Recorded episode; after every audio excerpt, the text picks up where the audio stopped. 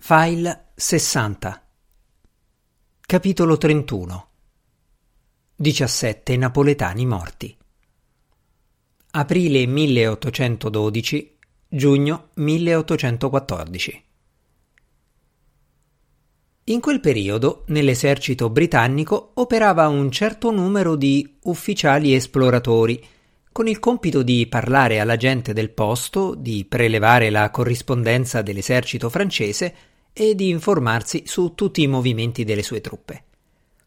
Per quanto romantica possa essere l'idea che voi avete della guerra, le imprese degli ufficiali esploratori di Wellington vi lasceranno sempre stupefatti.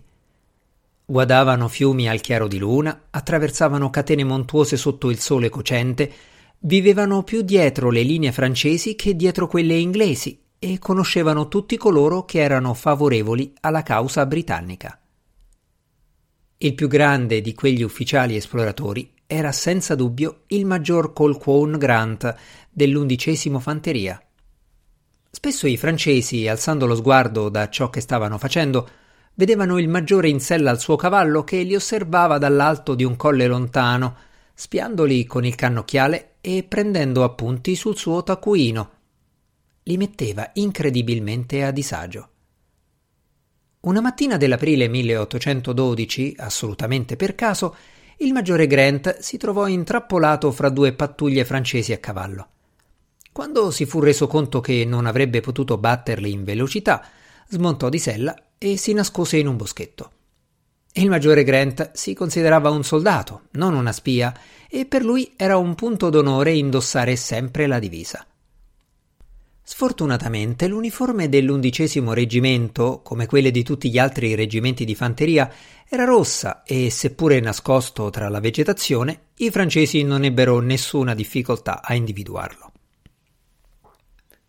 Per gli inglesi la cattura di Grant era una calamità pari alla perdita di un'intera brigata di comuni soldati e Lord Wellington inviò immediatamente messaggi urgenti, alcuni ai generali francesi per proporre uno scambio di prigionieri, altri ai comandanti della guerriglia, promettendo talleri d'argento e armi in quantità se fossero riusciti a liberare Grant. Nessuna di queste due proposte ottenne il minimo risultato e a quel punto Lord Wellington fu costretto a mettere in atto un piano diverso. Ingaggiò uno dei più famigerati e feroci capi della guerriglia, Geronimo Saornil, per far arrivare Jonathan Strange dal maggiore Grant. Troverete Saornil una persona formidabile in un certo senso, disse Lord Wellington a Strange prima che questo partisse. Ma non temo nulla da questo punto di vista, perché, francamente, signor Strange, formidabile lo siete anche voi. Saurnil e i suoi uomini erano in effetti nell'aspetto una banda di pericolosi assassini, sudici, maleodoranti e con la barba lunga, con sciabole e coltelli infilati nella cintola e i fucili ad armacollo. Gli abiti e le coperte da sella erano ornati da immagini di crudeltà e di morte, teschi e ossa incrociate, cuori impalati sui coltelli, patiboli, crocifissioni sulle ruote di un carro, corvi che beccavano occhi e cuori, oltre ad altre piacevoli raffigurazioni del genere. Tali immagini sembravano a tutta prima disegnate con bottoni di madreperla, ma visti da vicino i bottoni risultavano essere i denti di tutti i francesi che avevano ucciso. Saornil in particolare ne aveva tanti attaccati ai suoi abiti che a ogni suo movimento sembrava che i francesi morti battessero i denti dalla paura. Circondati com'erano da simboli e da un equipaggiamento di morte, Saornil e i suoi erano certi di spargere il terrore ovunque andassero. Furono quindi alquanto sconcertati nel vedere che il mago inglese li aveva superati sotto questo aspetto, dal momento che aveva con sé una cassa da morto. Come molti uomini violenti, erano anche piuttosto superstiziosi. Uno di loro domandò a Strange che cosa vi fosse nella bara e Strange rispose con noncuranza che conteneva un uomo. Dopo parecchi giorni di faticose cavalcate, la banda di guerriglieri portò Strange su un'altura che dominava la strada principale per la frontiera tra la Spagna e la Francia. Lungo quella strada, assicurarono a Strange, sarebbero di certo passati il maggiore Grant e i suoi carcerieri. Gli uomini di Saornil si accamparono nei pressi e si disposero ad aspettare. Il terzo giorno si vide una numerosa truppa di soldati francesi avanzare lungo la strada. In mezzo a loro, nella sua divisa scarlatta, cavalcava il maggiore Grant. Immediatamente Strange diede istruzioni di aprire la bara Tre guerrigleros afferrarono le sbarre di ferro e sollevarono il coperchio. All'interno trovarono una specie di manichino in forma d'uomo della stessa argilla rossa che gli spagnoli usano per le loro colorate stoviglie. Era a grandezza naturale, ma realizzato alquanto rozzamente, con due buchi al posto degli occhi e un naso quasi inesistente. Tuttavia, era vestito con molta cura con la divisa dell'undicesimo fanteria. Ora, disse Strange a Saornil, quando i francesi raggiungeranno quella sporgenza rocciosa laggiù, prendete i vostri uomini e attaccateli. A Saornil occorse un momento per digerire l'informazione, non ultimo perché lo spagnolo di Strange presentava parecchie eccentricità nella grammatica e nella pronuncia. Quando ebbe capito, domandò: Dobbiamo cercare di liberare il Bueno Granto? Così suonava il nome spagnolo del maggiore Grant. Certo che no. E il buono Granto lasciatelo a me. Saornil e i suoi uomini discesero il pendio fino a un punto in cui gli alberi li nascondevano dalla strada e da lì aprirono il fuoco. I francesi furono presi del tutto alla sprovvista. Alcuni vennero uccisi, molti altri feriti, non vi erano massi rocciosi e ben pochi erano i cespugli dietro i quali nascondersi, quasi nessuno in effetti, ma la strada era libera e i francesi avevano buone possibilità di allontanarsi velocemente, lasciandosi indietro gli assalitori. Dopo qualche minuto di panico e di confusione, ritrovarono infatti il sangue freddo, raccolsero i feriti e fuggirono. Risalendo il pendio, i guerrilleros avevano molti dubbi che fosse stato ottenuto qualcosa. Dopotutto, la figura nella divisa scarlatta era rimasta tra i francesi che fuggivano. Raggiunto il luogo dove avevano lasciato il mago, furono sorpresi nel vedere che non era solo. Il maggiore Grant era con lui. I due uomini, seduti piacevolmente insieme su un masso, mangiavano pollo freddo e bevevano chiaretto. Brighton va benissimo, stava dicendo Grant, ma io preferisco Weymouth. Mi stupite, ribatté Strange. Detesto Weymouth. Ho trascorso là una delle settimane più infelici della mia vita. Ero orribilmente innamorato di una fanciulla di nome Marianne, che non mi guardava nemmeno, preferendomi un tipo con una proprietà in Giamaica e un occhio di vetro. Non era colpa di Weymouth, affermò Grant. Ah, capitano Saornil! esclamò poi agitando la coscia di pollo a mo' di saluto. Buenos dias! Nel frattempo gli ufficiali e i soldati della scorta francese continuavano a cavalcare verso la Francia. Giunti a Bayonne, consegnarono il prigioniero al capo della polizia segreta locale. Costui si fece avanti per salutare l'uomo che era certo fosse il maggiore Grant e rimase piuttosto sconcertato quando, stringendogli la mano, il braccio dell'altro si staccò. La sorpresa fu tale che lo lasciò cadere a terra e l'arto andò in mille pezzi. Girandosi per porgere le proprie scuse al maggiore Grant, rimase ancora più sgomento nel vedere grosse fessure nere comparirgli su tutta la faccia. Poi la testa cadde e si scoprì che era completamente vuota. Un attimo dopo era ridotta in briciole come un Humpty Dumpty nelle filastrocche di Mamma Oca. Il 22 luglio Wellington si scontrò con i francesi davanti all'antica città universitaria di Salamanca. Fu la vittoria più importante dell'esercito britannico negli ultimi anni. Quella notte i francesi fuggirono attraverso i boschi a sud della città e mentre correvano i soldati che alzarono lo sguardo rimasero sbalorditi nel vedere schiere di angeli che scendevano dal cielo tra gli alberi scuri. Brillavano di luce accecante, le loro ali erano bianche come quelle dei cigni e avevano vesti cangianti simili a madreperla, alle scaglie dei pesci o al cielo prima del temporale. Nelle mani stringevano lance fiammeggianti e dagli occhi scagliavano lampi di furia divina. Volavano tra la vegetazione con stupefacente rapidità, brandendo le lance contro i francesi. Molti soldati furono presi da un terrore così grande che si voltarono e fuggirono in direzione della città, verso l'esercito inglese che li stava inseguendo. Ma la maggior parte era troppo attonita per muoversi e rimase ferma a guardare. Un uomo, più coraggioso e risoluto degli altri, cercò di capire che cosa stesse accadendo. Gli sembrava altamente improbabile che all'improvviso il cielo si fosse alleato con i nemici della Francia. Dopotutto, di cose come quelle non si sentivano più parlare dai tempi del Vecchio Testamento. Notò che gli angeli, pur minacciando i soldati con le lance, non li attaccavano. Attese che uno scendesse verso di lui e poi lo colpì con la sciabola. La lama non incontrò resistenza, ma solo il vuoto. Immediatamente il francese gridò ai suoi compatrioti che non avevano ragione di avere paura. Quella non era altro che un'illusione creata dal mago di Wellington. Gli angeli non avrebbero fatto loro alcun male.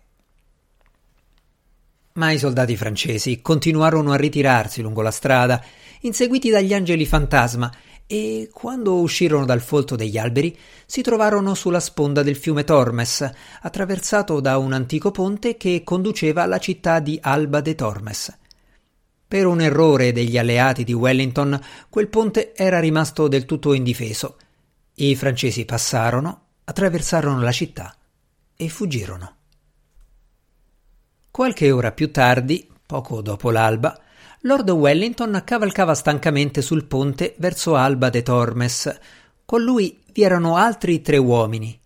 Il colonnello De Lanzi, vicecapo del Dipartimento Amministrazione Alloggi, un giovane avvenente di nome Fitzroy Somerset, segretario militare di Wellington, e Jonathan Strange.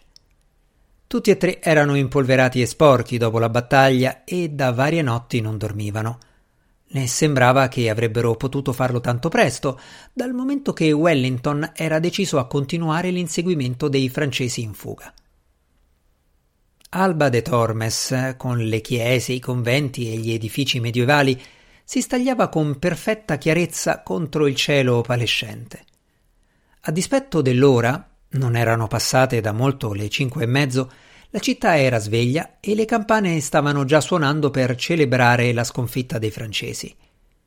Reggimenti di soldati britannici e portoghesi, stanchi, sfilavano lungo le strade e gli abitanti uscivano dalle case per mettere loro in mano pane, frutta e fiori.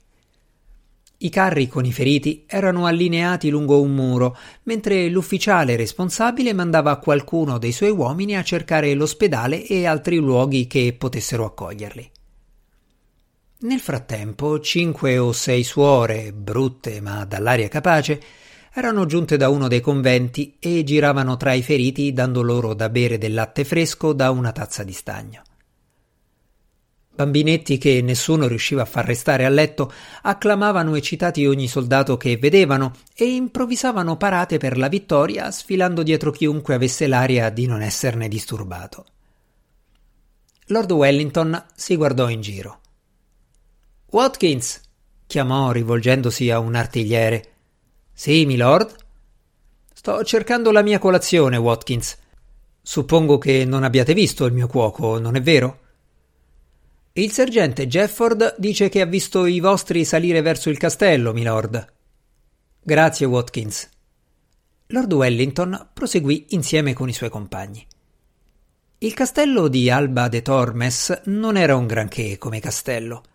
Molti anni prima, all'inizio della guerra, i francesi lo avevano assediato e, fatta eccezione per una torre, il resto era in rovina. Uccelli e animali selvatici facevano il nido e si rintanavano dove un tempo i duchi di Alba avevano vissuto in un lusso inimmaginabile. Da quando i soffitti erano spariti, i begli affreschi italiani, per i quali il castello era famoso, non facevano più un grande effetto dopo essere stati sottoposti alle rudi carezze della pioggia, della grandine, del nevischio e della neve. La sala da pranzo mancava della comodità di un tempo, a cielo aperto e con una giovane betulla che vi cresceva al centro. Ma i servitori di Lord Wellington non avevano battuto ciglio, abituati a servire i pasti a sua signoria in posti molto più strani. Avevano sistemato una tavola sotto la betulla e vi avevano steso una tovaglia bianca e mentre Lord Wellington e i suoi compagni percorrevano la salita verso il castello, avevano cominciato a disporre sulla tovaglia pane, prosciutto spagnolo, albicocche e burro fresco. Il cuoco di Wellington andò a friggere pesce e rognone e a preparare il caffè. I quattro gentiluomini sedettero alla tavola. Il colonnello De Lanzi disse che non ricordava quando avesse mangiato l'ultima volta. Qualcun altro confermò che era così anche per lui e tutti si dedicarono al serio compito di fare colazione. Cominciavano appena a sentirsi di nuovo se stessi e un poco più disposti a conversare quando arrivò il maggiore Grant. Ah, Grant, lo salutò Lord Wellington. Buongiorno. Sedete, prendete qualcosa con noi. Lo farò tra un attimo, milord, ma prima ho una notizia per voi. Abbastanza sorprendente. Sembra che i francesi abbiano perso sei cannoni. Cannoni? disse Sua Signoria con scarso interesse, servendosi di pane e di rognone alla griglia speziati. Certo che hanno perso pezzi di artiglieria, Somerset. Quanti cannoni francesi ho catturato ieri? Undici, milord. Eh no, no, milord disse il maggiore Grant. Vi chiedo scusa, ma non mi avete capito. Non sto parlando dei cannoni catturati durante la battaglia. Questi non vi hanno mai partecipato. Erano stati mandati dal generale Caffarelli all'ala nord dell'armata francese, ma non sono arrivati in tempo. In realtà non sono arrivati affatto. Sapendo che eravate nelle vicinanze, milord, e che stavate attaccando, il generale Caffarelli era ansioso di consegnarli il più rapidamente possibile. Così ha formato la scorta con i primi trenta uomini che ha trovato. Ebbene, milord, ha agito in gran fretta e ha dovuto pentirsene, perché sembra che almeno dieci di quei soldati fossero napoletani. Napoletani? Davvero? Delancey e Somerset si scambiarono un'occhiata di soddisfazione e sorrise perfino Jonathan Strange. La verità era che, sebbene Napoli facesse parte dell'impero, i napoletani odiavano i francesi. I giovani erano costretti a combattere nell'esercito francese, ma coglievano qualsiasi occasione per disertare spesso passando al nemico. Ma gli altri soldati? domandò Somerset. Potrebbero certo impedire ai napoletani di fare grandi danni, no? Non possono fare nulla. Sono tutti morti. Venti paia di stivali e venti uniformi francesi sono appesi in questo momento nella bottega di un rigattiere di Salamanca. Le giubbe hanno tutte lunghi tagli sul dorso che potrebbero essere stati prodotti da stiletti italiani e sono macchiate di sangue. E così i cannoni sono in mano a una banda di disertori napoletani? domandò Strange. Che le faranno? Cominceranno una guerra per conto loro? No, no, rispose Grant. Li venderanno al miglior offerente. A voi, milord, o al generale Castagnos? Era quello il nome del generale in capo all'esercito spagnolo. Somerset, quanto dovrei dare per sei cannoni francesi? Quattrocento talleri? domandò Sua Signoria. Oh, vale certamente la pena di far scontare ai francesi le conseguenze della loro stoltezza, milord ma non capisco perché non abbiamo ancora avuto notizie dai napoletani. Che cosa stanno aspettando? Credo di conoscere la risposta a questa domanda, disse il maggiore Grant. Quattro notti fa due uomini si sono incontrati in segreto in un piccolo cimitero su una collina non lontano da Castrejon. Indossavano uniformi francesi stracciate e parlavano una specie di italiano. Dopo aver confabulato per un po', si sono separati uno si è diretto a sud, verso Canta la Piedra e l'esercito francese, l'altro a nord, verso il Duero. Milord, la mia idea è che i disertori napoletani stiano inviando messaggi ai loro compatrioti per invitarli a raggiungerli. Probabilmente credono che con il denaro che voi o il generale Castagnos darete loro per i cannoni saranno in grado di fare vela per Napoli su una nave d'oro. È possibile che abbiano tutti un fratello o un cugino in qualche reggimento francese e non vorranno tornare a casa ad affrontare le madri e le nonne senza i loro congiunti. Sì, ho sempre sentito dire che le donne italiane sono piuttosto temibili, convenne il colonnello De Lanzi. Non ci resta, milord, che trovare qualche napoletano e interrogarlo, continuò il maggiore Grant, e di certo scopriremo che sanno dove sono i ladri e i cannoni. Vi sono napoletani tra i prigionieri di ieri? domandò Wellington. Il colonnello De Lanzi inviò un uomo a scoprirlo. Naturalmente, riprese Wellington pensieroso, sarebbe molto meglio non pagare nulla. Merlino? Così chiamava Jonathan Strange. Se voleste essere così gentile da evocare una visione dei napoletani, forse avremmo un'idea di dove si possano trovare loro e i cannoni, in modo da andarceli semplicemente a prendere. Forse, disse Strange. Magari sullo sfondo si vedrà una montagna dalla forma caratteristica o un villaggio con un campanile particolare. Proseguì l'allegro Lord Wellington. Una delle guide spagnole saprà di certo riconoscere il posto. Probabilmente, convenne Strange. Non mi sembrate molto sicuro.